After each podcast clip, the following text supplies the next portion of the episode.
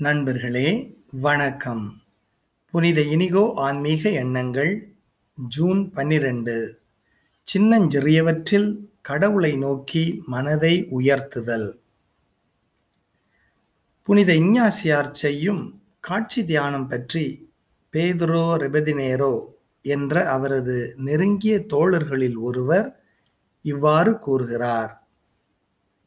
சிறியவற்றிலும் கூட புனித இனிகோ தமது மனதை கடவுளை நோக்கி சிறியவற்றில் கூட பெரியவராக இருக்கும் கடவுளை நோக்கி உயர்த்துவதை நாங்கள் அடிக்கடி பார்த்திருக்கிறோம். அவை ஒரு செடியாக பசுமையான ஒரு இலையாக ஒரு மலராக ஒரு வகை பழமாக ஒரு சிறிய புழுவாக அல்லது ஏதாவது விலங்காக இருக்கலாம்.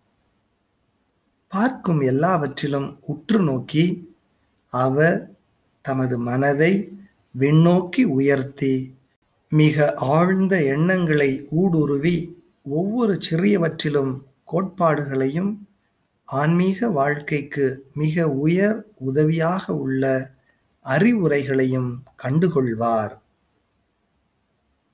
இறைச்சொல் ஒன்று கேட்போம். ஒருவர் கடுகு விதையை எடுத்து தம் வயலில் விதைத்தார். அவ்விதை எல்லா விதைகளையும் விட சிறியது. ஆனாலும் அது வளரும் போது மற்றெல்லா செடிகளையும் விட பெரிதாகும்.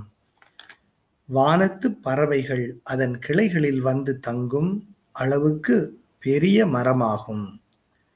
விண்ணரசு இக்கடுகு விதைக்கு ஒப்பாகும். மத்தேயு பதிமூன்று முப்பத்தி ஒன்று முப்பத்தி இரண்டு.